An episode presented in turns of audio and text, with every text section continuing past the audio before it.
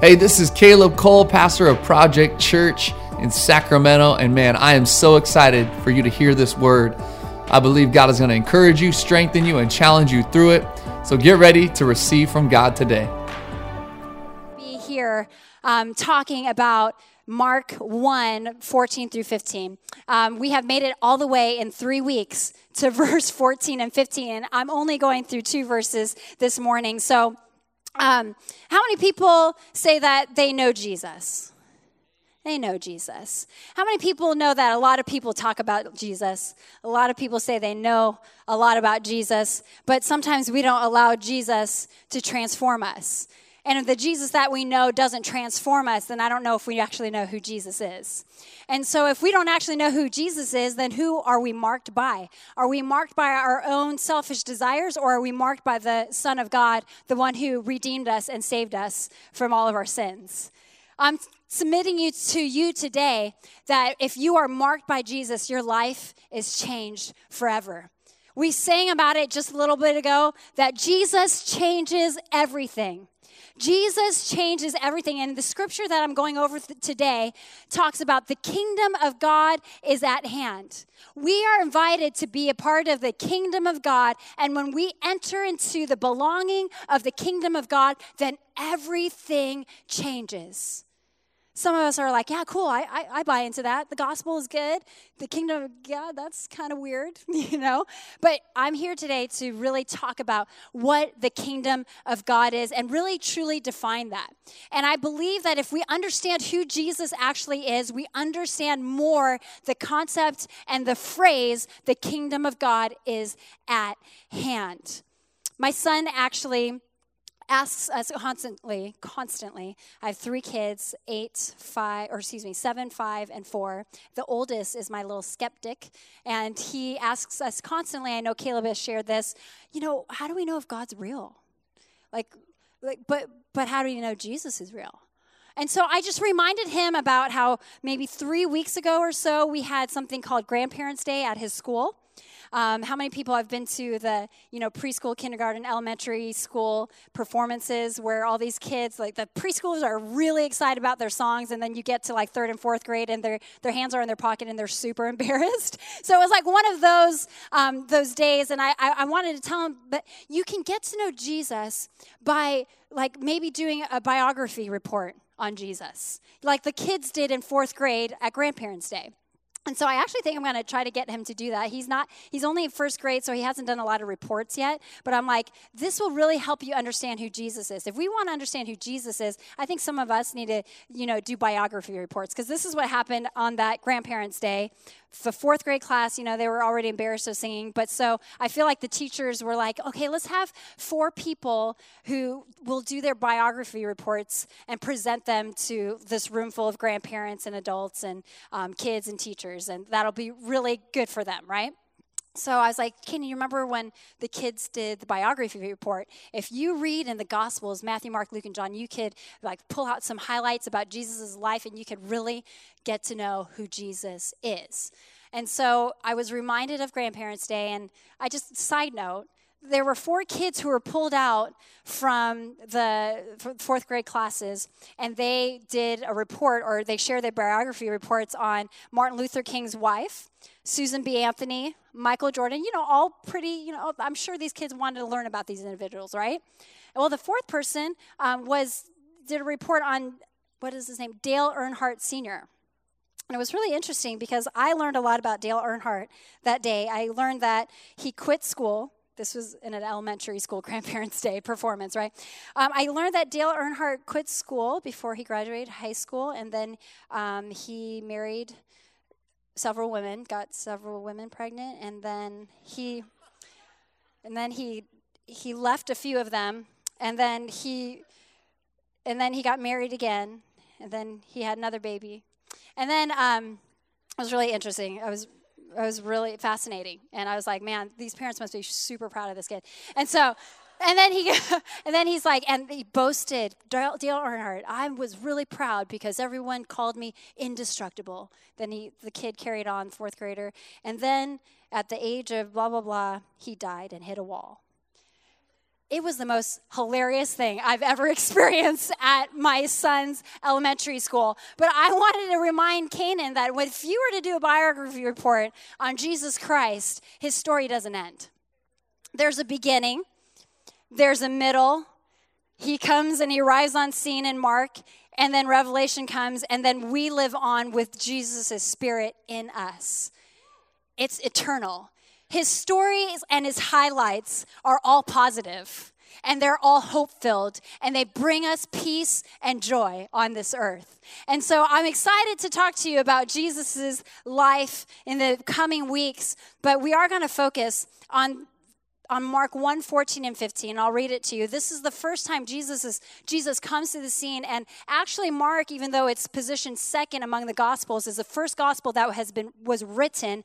And the first words that ever came out of Jesus' mouth that were recorded are found here in Mark 1, 14 and 15. I'll read it to you. Now, after John was arrested, Jesus came into Galilee, proclaiming the gospel of God and saying, "The time is fulfilled and the kingdom of God is at hand. Repent and believe in the gospel." Repent and believe in the gospel. And so some of you are like, yeah, amen. We're like, what does the gospel mean? And wait, what? I'm a part of the kingdom of God? Well, today we're going to be talking about what the kingdom of God is, what that means to us, and it'll really bring to life the gospel to us. And it's, if we truly take hold of the truth of this word, we will see that our lives are going to be changed. Our lives will be changed. Because like I said, everybody wants to talk about Jesus. Everybody relates to Jesus. But we want to do it on our own terms oftentimes. You know, people who want to do the Jesus thing on their own terms. But we have to see Jesus in his own reality. And that's in these Gospels. That's in Matthew, Mark, Luke, and John. And we get to go verse by verse, chapter by chapter in Mark. But, you know, so many people say that they know who Jesus is, but they have never opened up the Bible to read the Gospels. If you want to get to know somebody, you research about them. You know them. If you want to know about a celebrity, you pick up People magazine. If you want to know about a celebrity, you open up their Instagram and you, like, stalk them and you try to figure things out. If you want to know who Jesus is, go into the Gospels and understand these are the actual accounts. These are people who walked with Jesus. If you want to be changed by the truth of who Jesus is, I encourage you, I implore you, read the Gospels. But here's the thing. We want to know Jesus and do the Jesus thing on our own terms. And I love what C.S. Lewis says in his book, Mere Christianity, you know, because he understood that a lot of people just thought that he was a great moral teacher and that he was just a really good guy. And a lot of people can subscribe to that. I can subscribe to that. He was a really great guy, great moral person. But this is what C.S. Lewis said. "I'm trying here to prevent anyone saying the really foolish thing that people often say about Jesus. I'm ready to accept Jesus as a moral teacher, but I don't accept this claim to be God. That is the one thing we must not say. A man who was merely a man and said the sort of things Jesus said would not be a great moral teacher.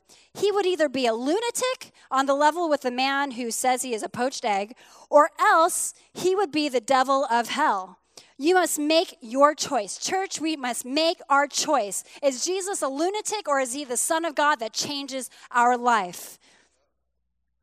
We must make our choice. Either this man was and is the Son of God, or else a madman or something worse. You can shut him up for a fool. You can spit on him and kill him as a demon, or you can fall at his feet and call him Lord and God. But let us not come with any patronizing nonsense about this great human being being a teacher. He has not left that open to us. He did not intend for that." C.S. Lewis knows the truth that Jesus is the Son of God, and he is worthy to be worshiped. He is worthy to be the God of the universe and celebrated and honored and worshiped as such. When we take Jesus for who he says that he is, everything in our life will change. Everything changes. Our mind shifts. Our truth that we know shifts. Our life changes. The way we handle our finances change. The way that we handle our relationships change. The way that we handle forgiveness change. The way that we handle parenting changes. Everything changes when we understand and know Jesus to be who he says that he is. So what is Jesus proclaiming in verses 14 and 15? We actually know what he's proclaiming based on a prophecy that was given back in the Old Testament in Daniel. And let me read this to you. Daniel 2:44 says this, "In the time of those kings, the God of heaven, Jesus, will set up a kingdom that will never be destroyed, nor will it be left to another people. It will crush all those kingdoms and bring them to an end, but it will itself endure forever." You know what that means for us?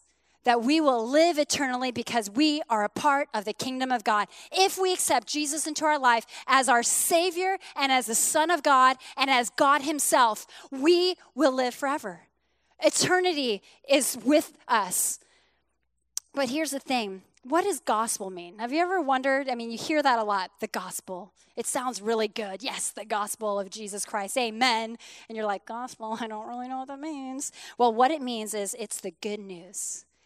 The good news. It's news that brings joy. When Mark uses this word gospel for the first time in scripture, written down in accounting God's or Jesus's life, Mark is using a word that a lot of people knew in that day. The word meant history-making, life-shaping news, not just daily news. Okay, this isn't just good news, you know, that we heard one great thing happen today, a house sold, or, you know, or this person became president. Oh, fun. No.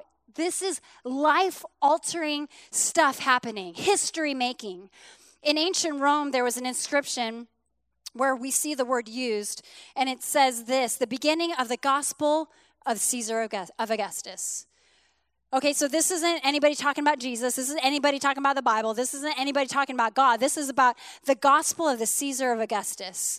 And gospel was something, meant that something had happened in history, and it's a history-shaping event that changed everything. It could have been a coronation or an ascension to the throne or a victory in battle, which is what the inscription is talking about with Caesar of Augustus. You see, when Greece was invaded by Persia, they won some battles. Okay, and Augustus came into power, but here's the thing. They sent heralds and evangelists to share with the people that were in bondage and brought them news that they were now free. And it was proclaiming that there's a new era with Augustus in rule. A new era was coming because the battle had been won. So what gospel insinuates is that something was fought for and won for you. That you are set free, and because you are set free because of what somebody else did, because of all the other battles fought, a new era is coming about. That's what the gospel is. And we need to understand the gospel for ourselves, the gospel of Jesus Christ, the gospel of Matthew, Mark, Luke, and John. And Jesus is that a new era is coming about for all religion. A new era is coming about for the Israelites and how they knew these laws. But hey, there's a new era. The law has been fulfilled by Jesus Christ. Here's the thing. Something happened in history when Jesus came on the scene. Something was done for us, and it changed our status forever. The difference from Christianity and other religions is that religions give a lot of great advice that truly I cannot disagree with. Would you agree? There's a lot of great advice that a lot of other religions give, but the thing about Christianity and what sets it apart is that it is gospel.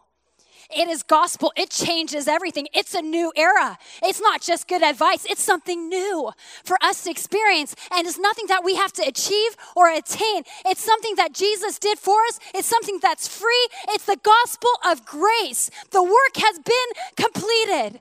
There's freedom.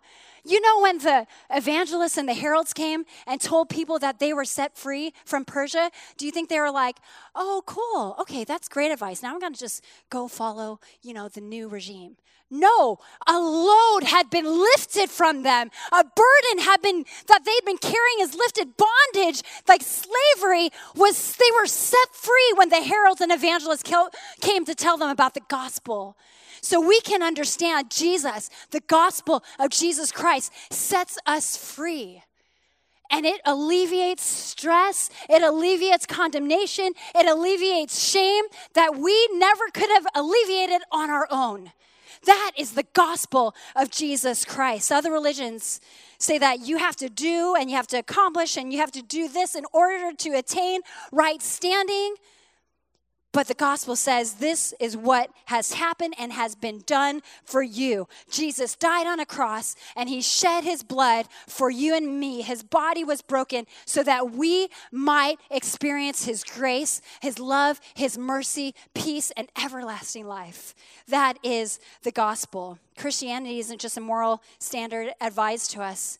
It's not something that just inspires us. It's something that lifts the weight from us and sets us free and gives us freedom.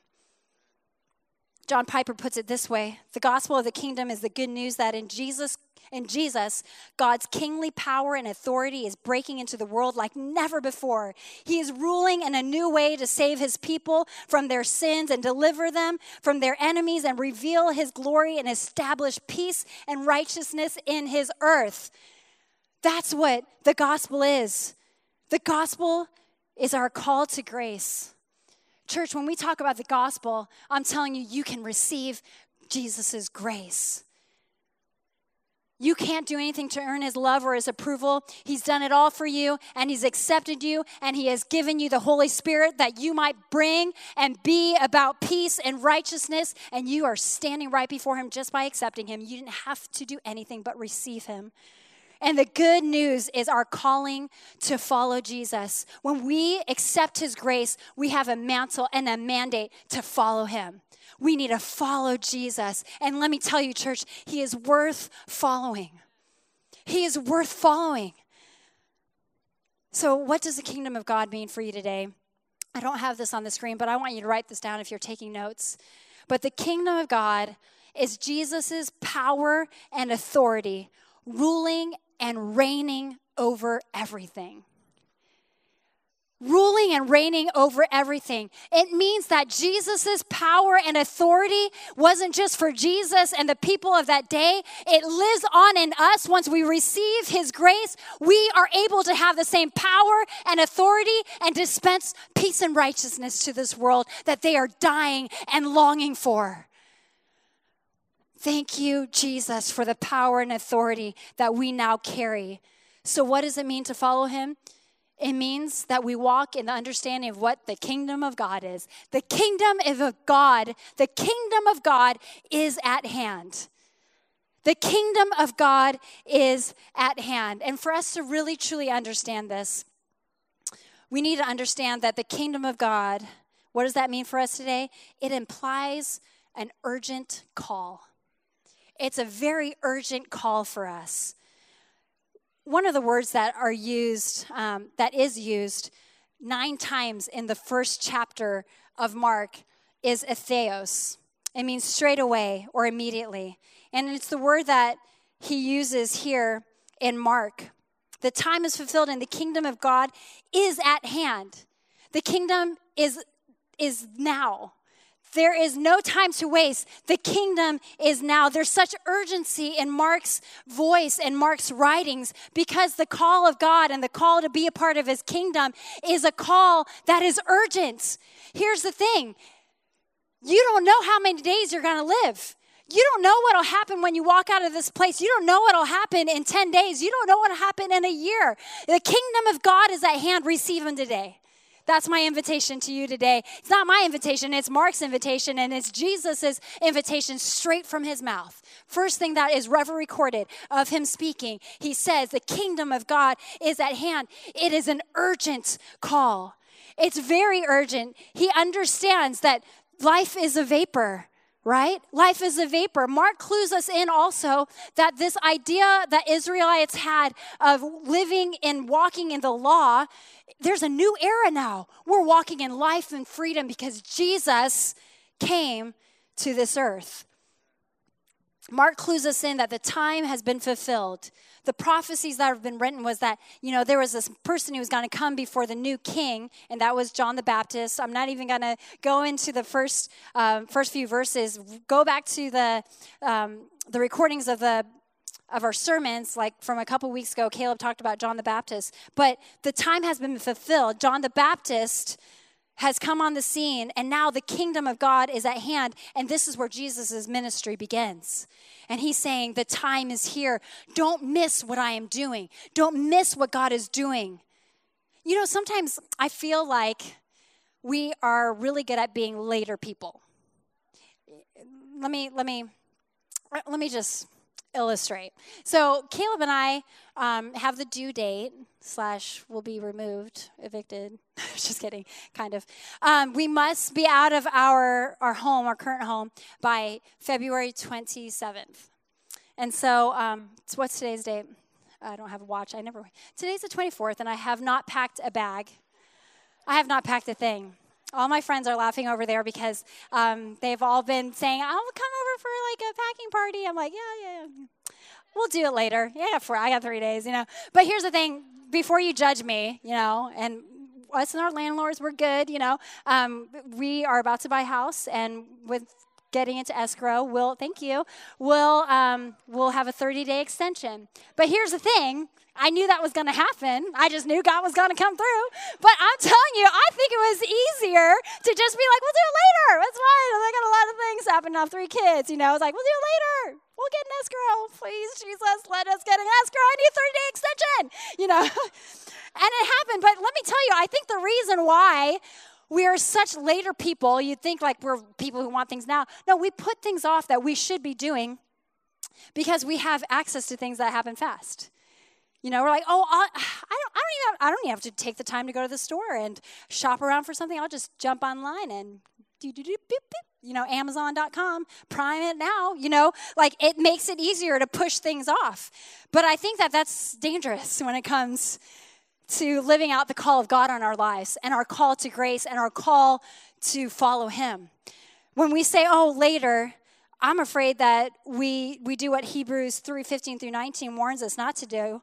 And it says this, as has just been said, today, if you hear His voice, God's voice, do not harden your hearts as you did in the rebellion.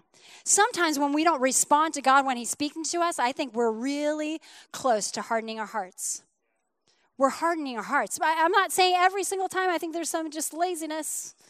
I mean, and again, I'm not saying that you're going to go to hell if you don't join a community group or join a team or do these things. But I mean, don't put it off. The team fair is in the lobby after this. Don't worry, no condemnation. It's not really a thing. But truly, are we going to be the now people who obey right away? Who obey right away? That's what I tell my kids all the time. I'm like, what did I ask you to do? This is the 4th time I'm asking you to put away your shoes. Are you going to obey right away? It's the thing that we're trying to teach our kids now. Obey the first time. Let's be the person who obeys the first time so we do not run the risk of hardening our hearts. And here's the thing. You might be like, oh, yes, again, they're talking about repentance, this revival of repentance. We must come to Jesus and repent of all of our sins. But I want you to know that it's the kindness of God that leads us to repentance. I believe that He's saying, today, if you hear His voice, do not harden your hearts as you did in the rebellion. He's saying, please, I implore you, do not harden your hearts. I want to protect you from bitterness. I want to protect you from broken relationship. I want to protect you from a jaded spirit. I want to protect you from disillusionment. I want to protect you from that. It's the kindness of God that leads us to repentance. Don't delay. The kingdom of God is at hand. He wants to extend His love and His grace to you, and He wants to give you the peace. He doesn't want you to walk in confusion. He doesn't want you to walk in purposelessness. He wants you to understand the kingdom of God is at hand. I love you. It's for you. It's for you, and it's for you now. You have access to it now. Do not harden your hearts. You know, I think about my son, Kai. He's the 2nd oldest. And oftentimes when he gets in trouble, it's a strange thing. He gets mad before I can even tell him to go to the corner or before I tell him to say sorry to his brother or sister for punching her or him. You know, so I'll be like, Kai, excuse me. I'll normally say, excuse me if I see him do something wrong. And he goes, ugh, ugh, ugh. And I'm like, whoa, what is that? Like, what's, calm down, brother. But it's almost like he wants to punish himself before I have the chance to. And it's almost like he's mad that he knows the consequence is coming. So here's what I find that happens, and I think it's just a knee-jerk reaction, that when we live outside of the will of God, and if we live outside and we make choices that we know are going to get consequences, in a weird way, we start getting mad at the wrong things. We start getting mad at God. We can start getting mad at other people. We start getting mad at the church. We start getting mad at everything else when we're the ones making the wrong choices. There's a really interesting thing that we found out. We have some friends who went to college with Caleb, and they had some moral failures as pastors. And the church that they were serving in lovingly, you know, said, "We will help you, walk you through restoration." And so these pastors who morally failed, had sexual relations outside of their marriage, you know, they went through this process of, you know, coming back to the church and, you know, forgiveness and restoration, restored even to their spouses. But what was interesting was that on Twitter, they were really mad at the church. And on social media, they were really mad at God and the Christianity thing. And I thought, that's so interesting. That's so interesting that we get mad at things and people, and sometimes the wrong things that are actually helping us, that are also about bringing restoration. Maybe the church doesn't do everything perfect. I know that. That's been a thing. But I just wonder if our knee-jerk reaction is to get angry at the wrong thing and hold grudges against the wrong thing. Again, God is wanting to protect us from the jaded heart. God's wanting to protect us from a hardened heart that isn't ready to receive him. A hard heart can't receive him. He wants to protect us from that. The loving kindness of God leads us to repentance. Do not delay. Do not delay. He wants you to experience his love and mercy today. He's protecting us because he loves us. So the kingdom of God being at hand, it implies an urgent call. But it also invites us personally. Again, these are the first words out of Jesus' mouth. Did he say, "Hey, John, go tell everybody about me"? Or did he say, hey, Matthew, Mark, Luke, John, or the disciples, Simon and Peter and James, all you guys who are going to follow me, can you, like, y'all come follow me? No, you know what he does? He's so personal about it.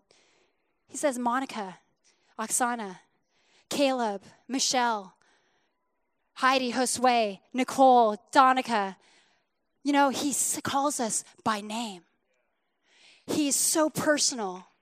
You know, everybody, again, wants to talk about Jesus, but they want to talk about him on their own terms, but they don't understand that we have access to him personally. We can, once we get to know him, we realize that we are called by him. Called to receive his grace. You know, it's really significant that in a few verses after this kingdom of God comment, in a few verses, he asks Andrew, Simon, James, John to follow him. And he asks them by name. But here's the thing that I think is really cool, that in that day, young pupils of the Israelites, they would look for rabbis to study under so that they could one day become rabbis too, right? And that's just the order of that culture and tradition, that pupils would look for rabbis and they'd be like, can I learn from you? But what's so interesting, what's so unique about Jesus is that he calls you by name. And this rabbi called Simon, Peter, follow me, James, John, follow me.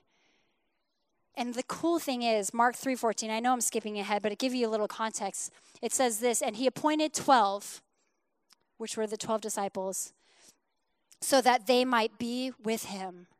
The reason why God calls you is because this faith thing that you're walking with him is a personal thing, and he wants to be with you. He wants to be yours and you to be his. You belong to him, and he wants to be near you. The kingdom of God being at hand is a very personal invitation from Jesus himself because he wants to be with us. He loves us so much. And finally, not only is what does the kingdom of God mean for us? It implies an urgent call. It's an urgent thing. It's a very personal thing. And finally, it involves a true transformation. You know, if you want to know what Jesus was about, you can see in scriptures that he was all about the kingdom of God. the kingdom of God. Over 126 times, he'll make a statement about the kingdom of God. The kingdom of God is at hand. And you guys pray it sometimes. Our Father, which art in heaven, hallowed be thy name. Thy kingdom come, thy will be done. Do you even know what you're saying when you pray that? What does it mean? It means that your kingdom come, your will be done.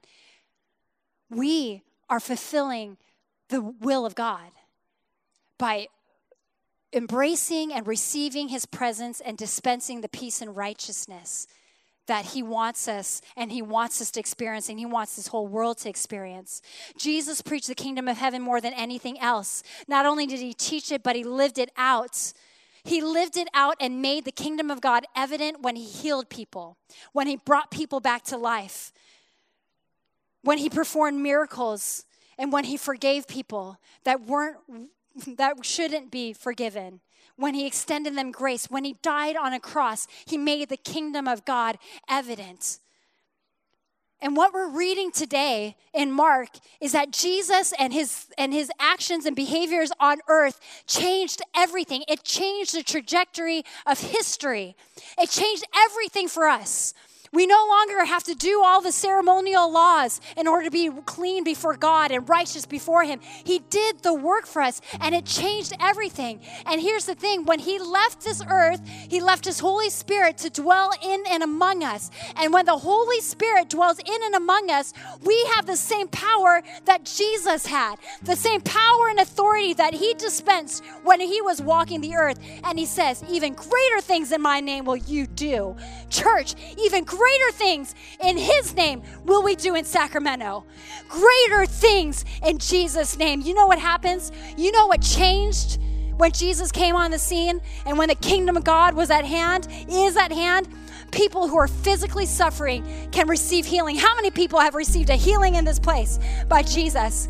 Come on, I want you to testify in this place. You know what else happened? People who were dead were brought to life. How many people have experienced dead parts in their life come back to life when they came to know Jesus? Testify in this place. People who have been oppressed, when Jesus came on the scene, they received freedom. When there was addiction, there was freedom. Come on, somebody testify today. When there was condemnation, and when we were walking around in shame and condemnation, Jesus entered the scene and we were given forgiveness. That changes everything. Sadness. How many people have been sad in this place? Who have been disappointed? Who have been in just depression and anxiety? How many people have received joy for their discomfort? Testify in this place, church. How many people lived a purposeless life? Didn't know what the meaning was of life? Why are they here? Why do they exist? Do I even need to live longer? When Jesus enters the scene, you have purpose. We know that everything changes when Jesus comes on the scene. And my question for you today is, the kingdom of God evident in your life? Is it evident in your life? If it is evident in our lives, then we're experiencing miracles. We're seeing life change. We're seeing dead things come to life. We're seeing suffering people find healing. We're seeing oppressed people find freedom. We're seeing condemned people forgiven. We're seeing sad people becoming joyful. We see purposelessness people find purpose in Jesus' name. But are you making Jesus evident in your life? We're not simply, like Chris spoke last week, we're not simply imitators of Jesus. When we receive his Holy Spirit and it dwells in us, we become part of his family. We become co-heirs of Christ. You know what that means? That we have the same power and authority that Jesus had when he walked the earth. You have access to that. That is what the kingdom of God is. And I want to be a part of a kingdom that is seeing miracles happen today. Not something that we talk about in the Old Testament and in the New Testament and then it's my grandparents' days. No, we are going to see the kingdom of God come to pass, that this will in heaven will come to pass here on earth and in Sacramento. Amen? The kingdom of God is for us, and I want to say this to you, and it's a blessing over you. Isaiah 52:7 says this: how beautiful upon the mountains are the feet of him who brings good news. That's us. They were prophesying about us in Isaiah. How beautiful upon the mountains are the feet of him who brings good news, are the feet of Danielle that brings good news, Jason that brings good news, Tatiana that brings good news. Come on, Taylor that brings good news, Rachel that brings good news, Lydia that brings good news. Come on. What are your names? Just kidding. Michael and Amy. How beautiful upon the mountains are the feet of Project Church that brings good news, who publishes peace, who brings good news and happiness, who publishes salvation, who says to Zion, our God reigns. The kingdom of God is at hand. And there are people who are dying. There are people who are depressed. There are people who need the hope of Jesus. And if we don't start getting that revelation that we are changed in Jesus' name, that other people will not find and experience the hope that he desires for them. Come on, church, do you want to be a part of the kingdom of God? Are you going to make the kingdom of God evident in your life more than ever before? I challenge you to say, God, show us your glory, and may you be glorified through my life. May you be glorified through everything I say. May you be glorified by every motive in my heart. May you be glorified by every gift used for you. May you be glorified in Project Church. Show us your glory. May the kingdom of God rest among this church. May we walk in the power and authority that is ours as sons and daughters of the Most High God. Show us your glory, God, and may we dispense your peace and righteousness to this world. Amen? Amen. Why don't you bow your heads in this place? We hope this word encouraged you today. If you haven't heard, we recently purchased a building in Old Sacramento. This is going to be the permanent home of Project Church. We are here to stay in Sacramento. But I wanted to ask you if you would consider giving, donating to help make this vision come to fruition. You can go to www.projectchurch.com/believe to see more about the building and to donate. God bless you, and let's see what God can do through us.